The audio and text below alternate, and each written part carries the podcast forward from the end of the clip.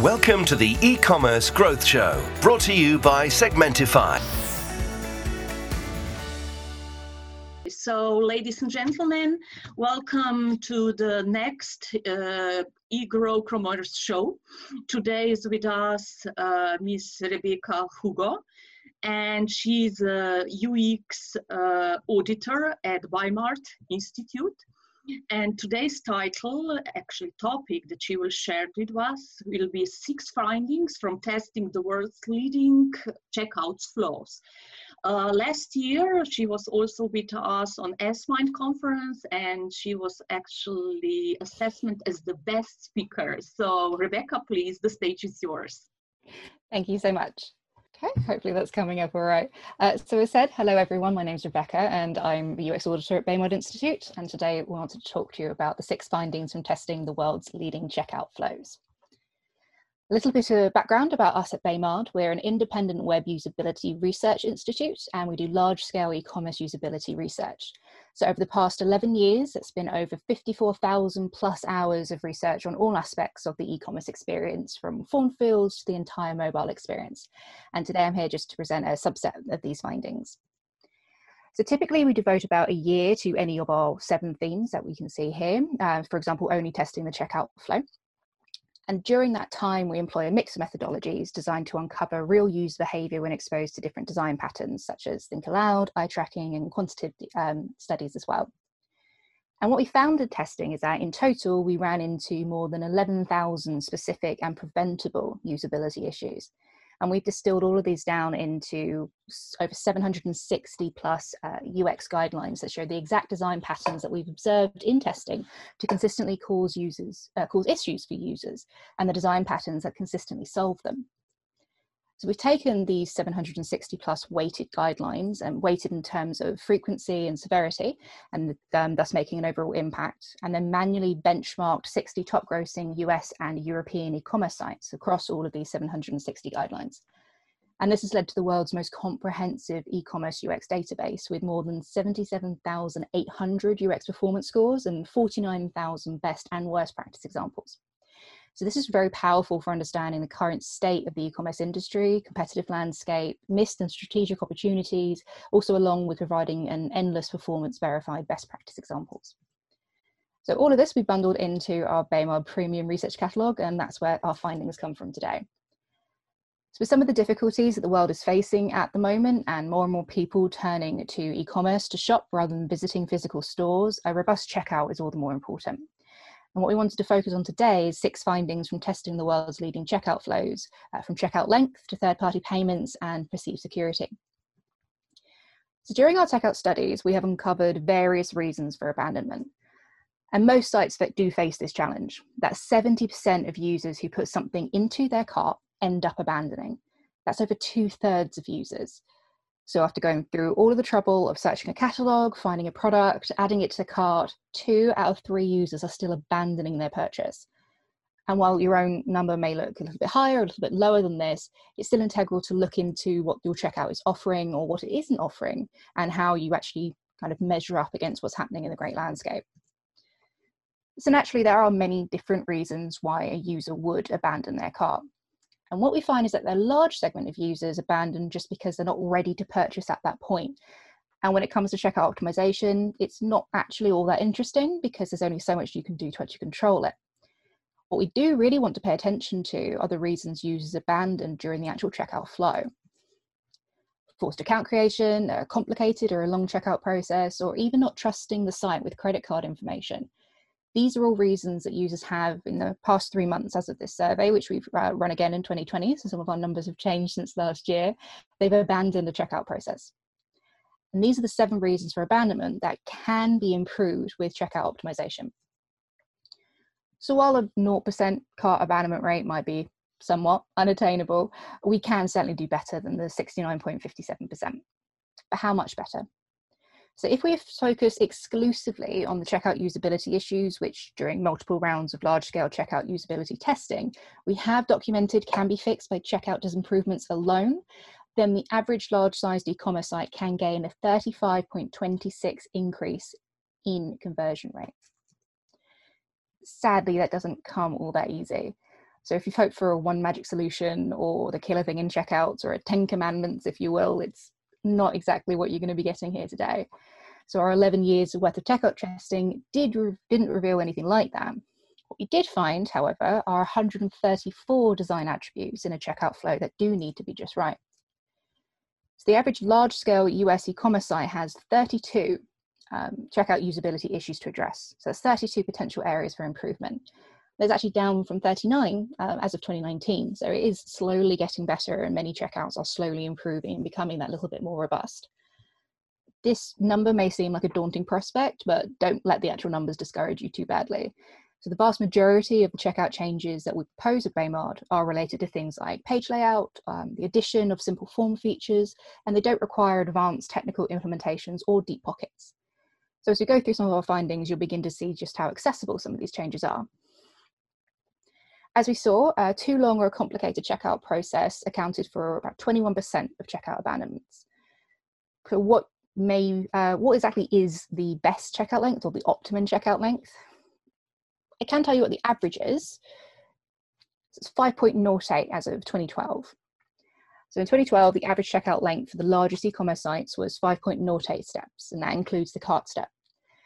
In the mind of the user, when we talk about checkout length, they will count the cart step as part of the checkout flow.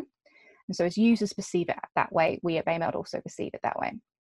So what's important to point out here is when we talk about or define the number of checkout steps, is that if the users ever see a new page or a new view in a checkout flow that contains uh, new fields, has new descriptions, and or a new primary button, that they can click on in order to proceed to the next step, users will perceive that as a new step. So the reason I mention this is that there is a quite a popular design pattern or layout when it comes to checkout flows, uh, the accordion layout, where technically there might only be one page as far as HTML goes, but it has multiple sections that collapse and expand to reveal different form fields. Sorry about that. Um, so what is actually happening is that even though the, the view um, or the page itself remains exactly the same as the multiple views get updated and the fields expand and collapse. As far as the user is concerned, each of those is a new step. So now that we have our definitions out of the way, let's take a look at where we are now. So we're currently at 4.93 as of 2019. So there's really virtually no change from back in 2012. And we can see how this breaks down here and how many steps the average e-commerce site has. So the big involvement here over the past 11 years is that even though the average is still very similar, the tendency for longer checkout flows has declined. So taking the six checkout steps as an example um, here in the middle, uh, the number from 2012 to 2019 has actually doubled. So when you're looking at these numbers, you might ask yourself exactly what's going on. And don't the world's largest e-commerce sites get that it's an issue to have uh, a very long, very complicated checkout flow? And what we have found across all of our testing is that something that may at first seem slightly counterintuitive.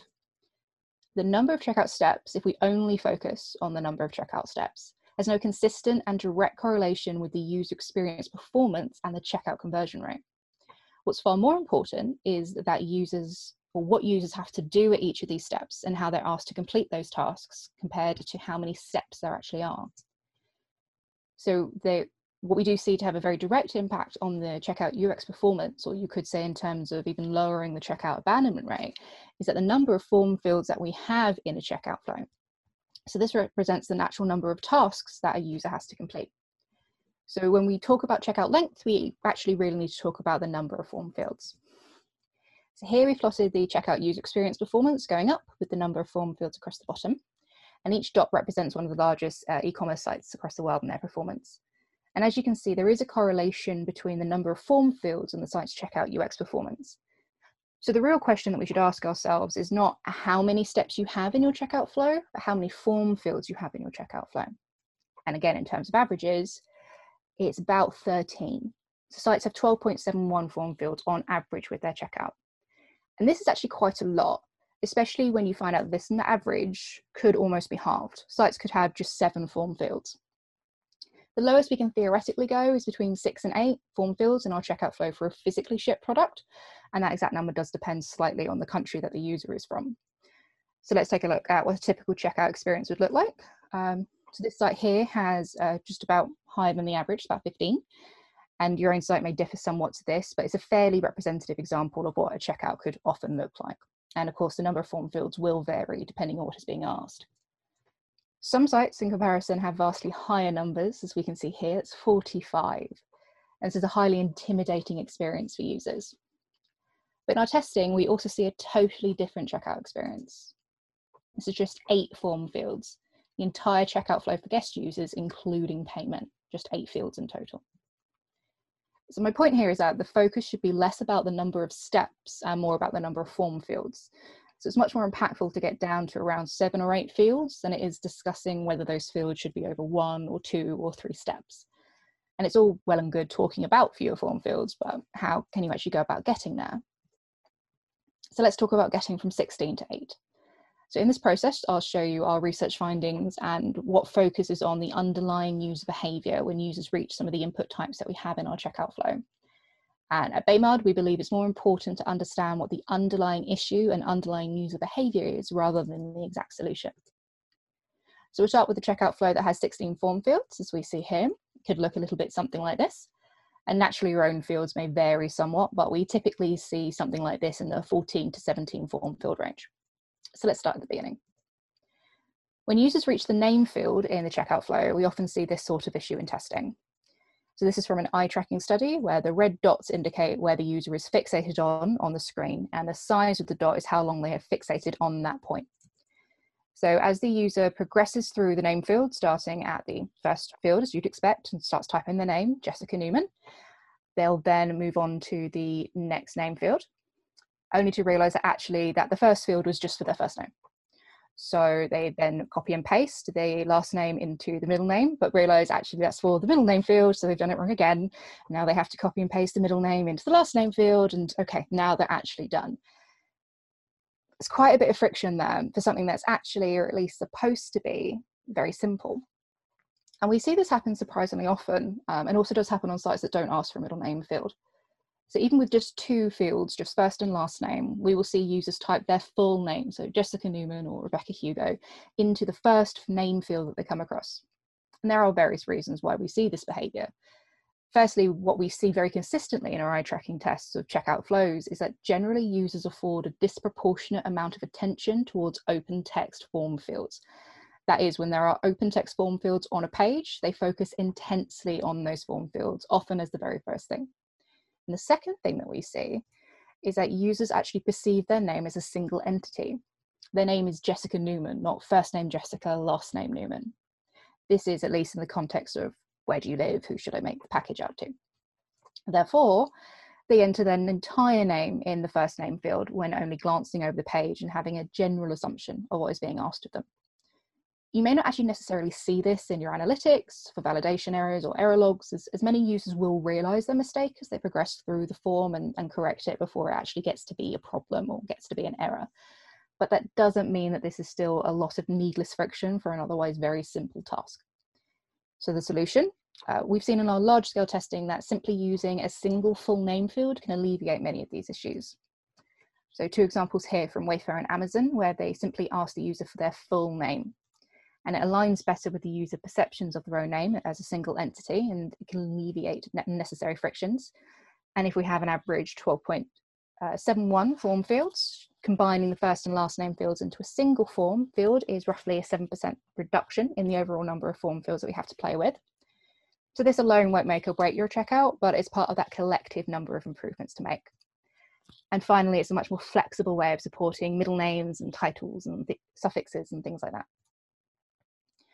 Next is address line two or company fields. Uh, at Baymard, we call these optional minority fields because while they are important to a small subset of users, they won't affect or be needed by everyone all of the time. So it's important for it to be available, but not so blatantly available as name, which will affect everyone more often.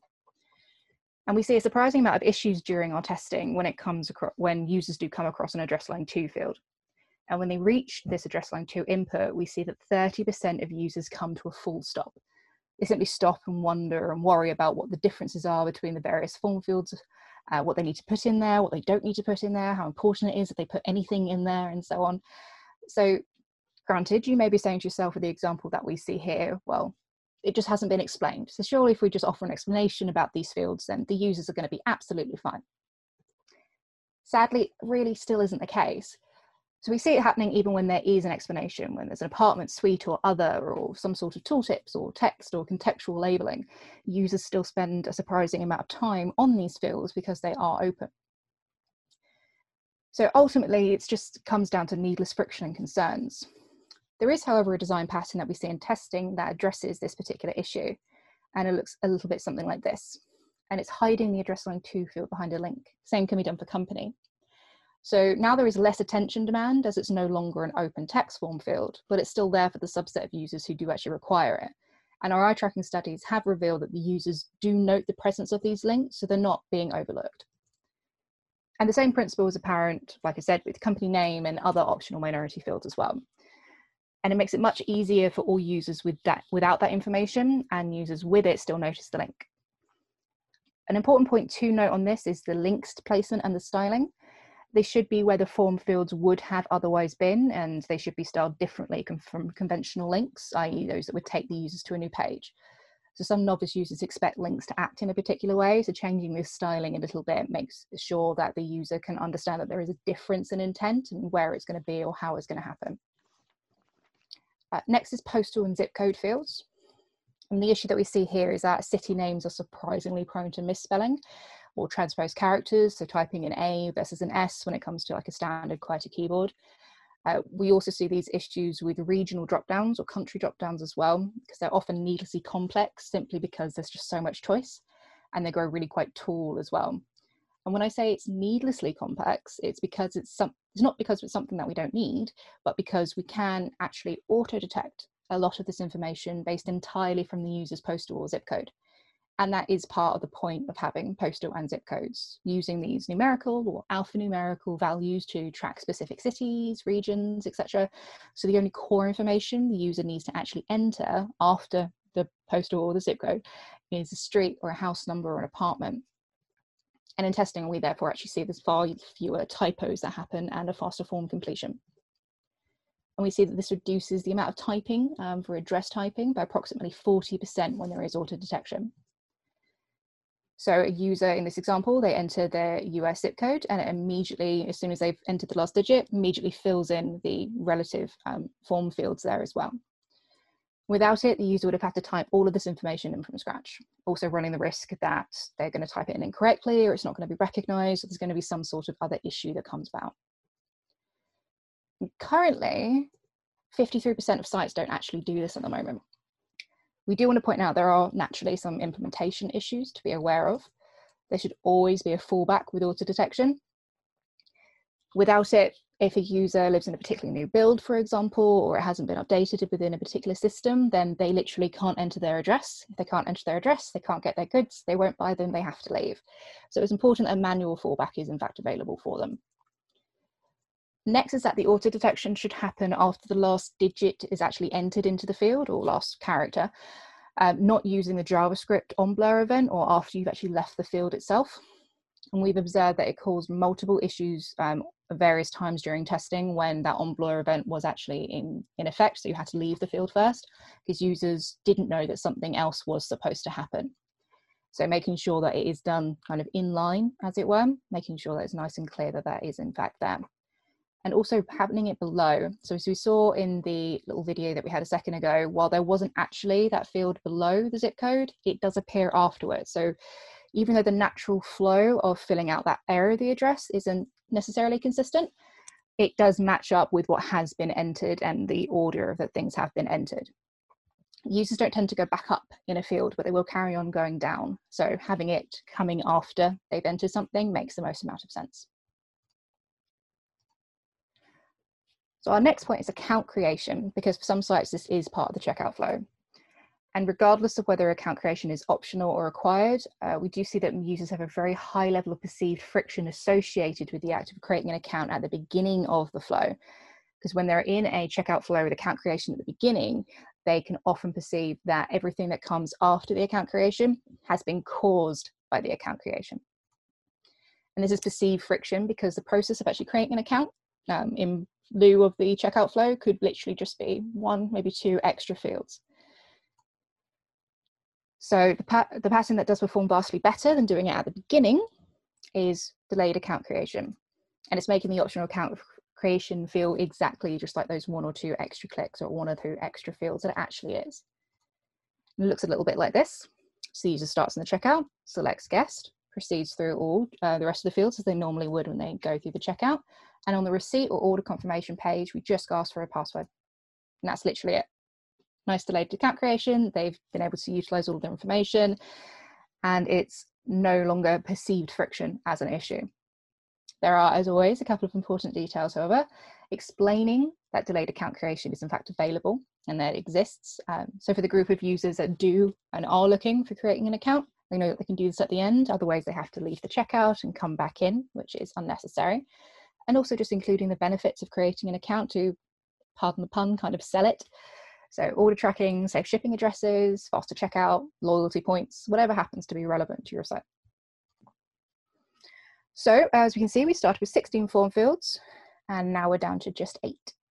So with a little bit of combining, um, hiding, singling out, utilizing the information that we already have in terms of zip codes, uh, and then moving some processes to the end and making sure that things are optional where they should be optional, we've been really able to literally halve the amount of form fields that we have to show by default.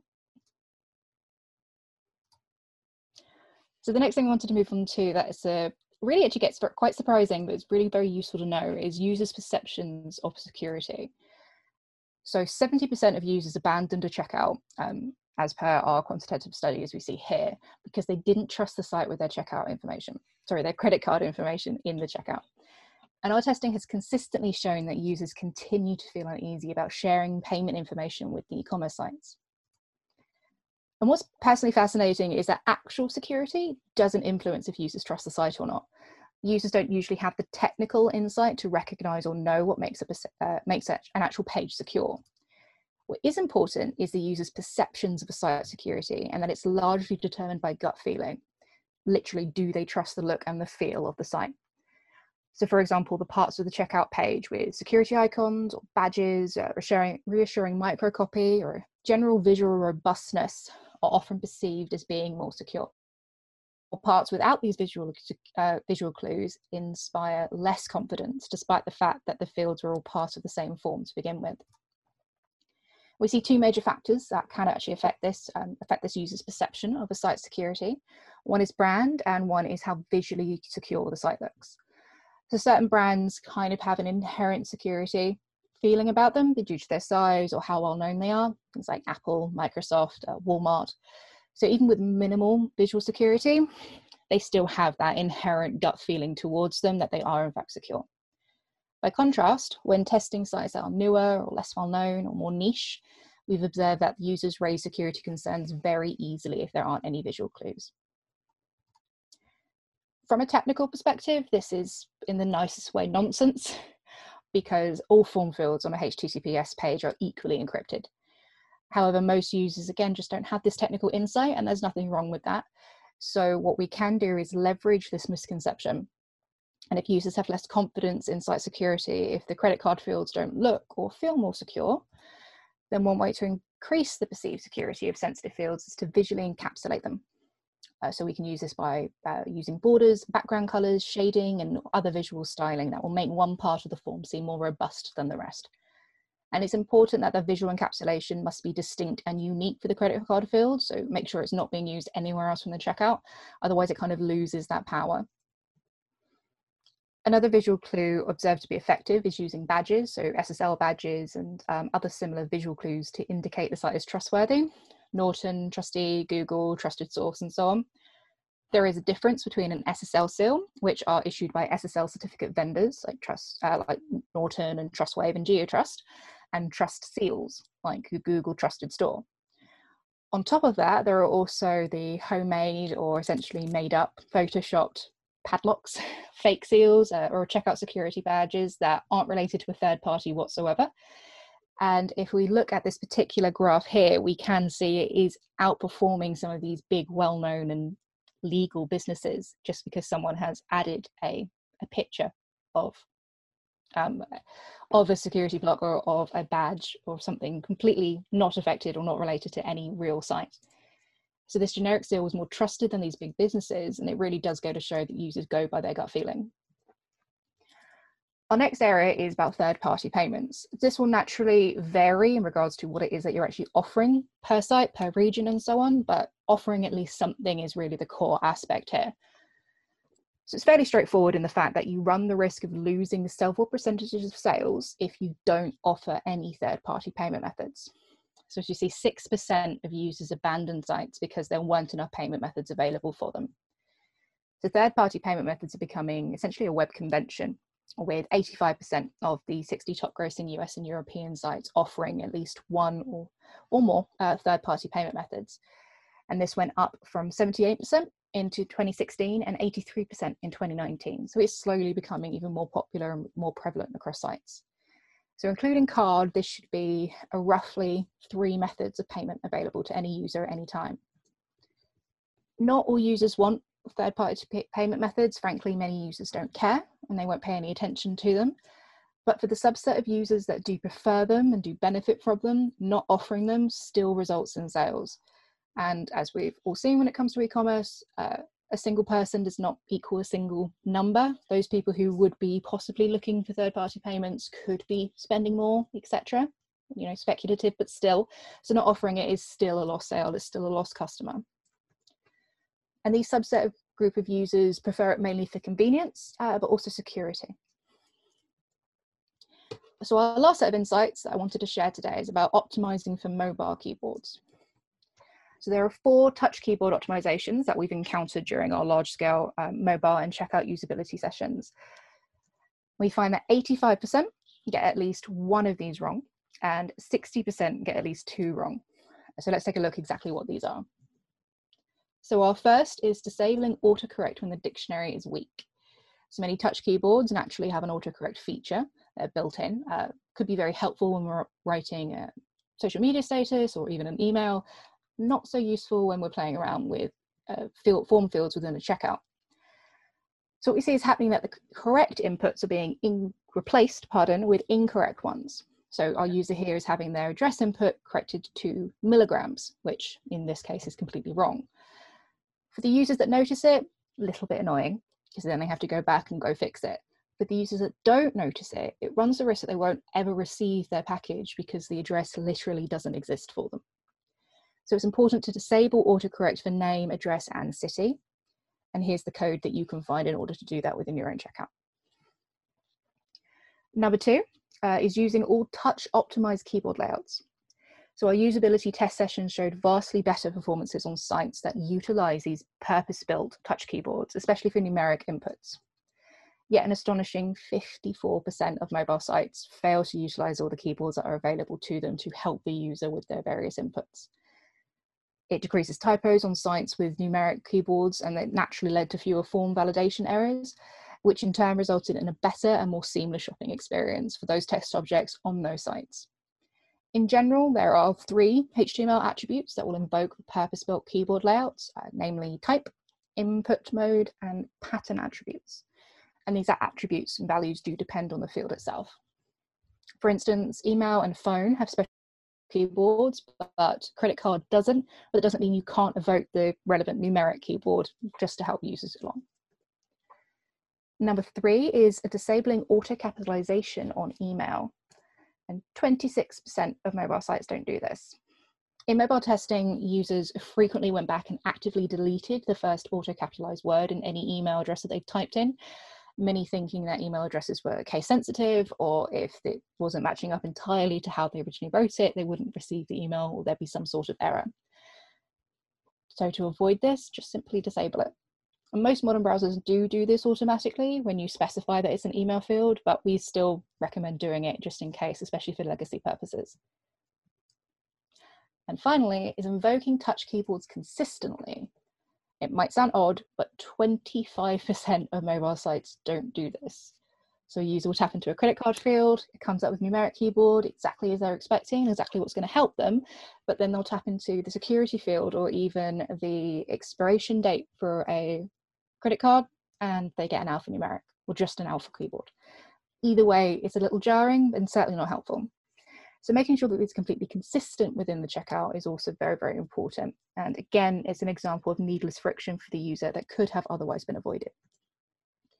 We do have this little cheat sheet available at baymard.com, and you're able to find all of the appropriate types when it comes to these uh, keyboard inputs, uh, so input mode, pattern, etc., and attributes. So sadly, this is just the tip of the iceberg. Um, so we're just going to recap our six findings that we've had from today.